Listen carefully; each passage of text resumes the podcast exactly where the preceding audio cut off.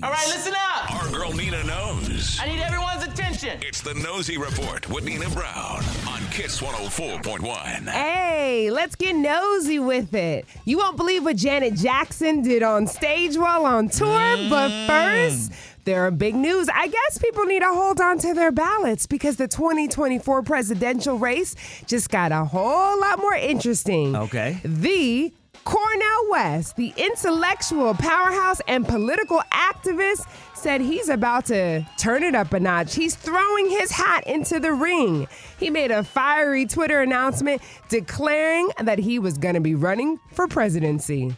I have decided to run for truth and justice, which takes the form of running for President of the United States as a candidate for the People's Party. I enter in the quest for truth.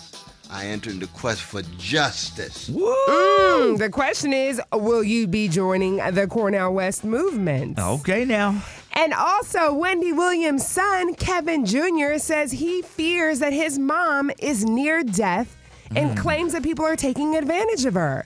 Yeah, things got really scandalous. We know Wendy Williams has been going through a bout of issues, but her son, who doesn't usually speak on the issue, sat down and did an explosive interview with the Sun and said that folks in her circle are using her alcohol alcoholism to take advantage of her and they're taking money from her. Oh, and it's causing a rift in their family. So I guess him speaking out is hopefully going to try to help the situation. I would like to think that that's what his intentions are versus just putting his mom's business out there. But folks got to understand, baby, there's some things you just don't do and that's in my opinion doing too much. Yeah.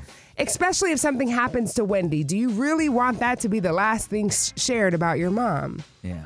Wow. And lastly, speaking of a mom, 57 year old Janet Jackson trying to show folks she still got that groove, okay? Stella didn't lose it. She's always had it because while she was on tour, the Together Again tour, she dropped a bombshell when she had fans in a frenzy when she put all the razzle and the dazzle on one of her dancers.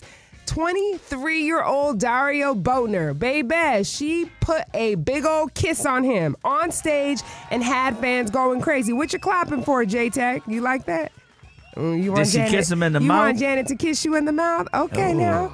So, I mean, I hear it. It's Janet Jackson. I'd want Janet to kiss me in the mouth, quite honestly.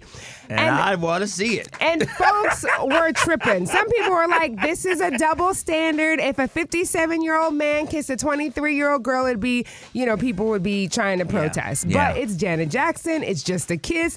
But you do remember on another uh, tour date, she put her hand over another dancer's private parts. Oh, so wow, Janet okay. is just getting real frisky on tour. Auntie said, let me live my best life, okay? she ain't right. going back and forth with you ninjas. that is my nosy report. Don't forget, you can always follow me on social at Panina Brown and at Frank Ski Show. And while you're there, drop me some tea, some good tea.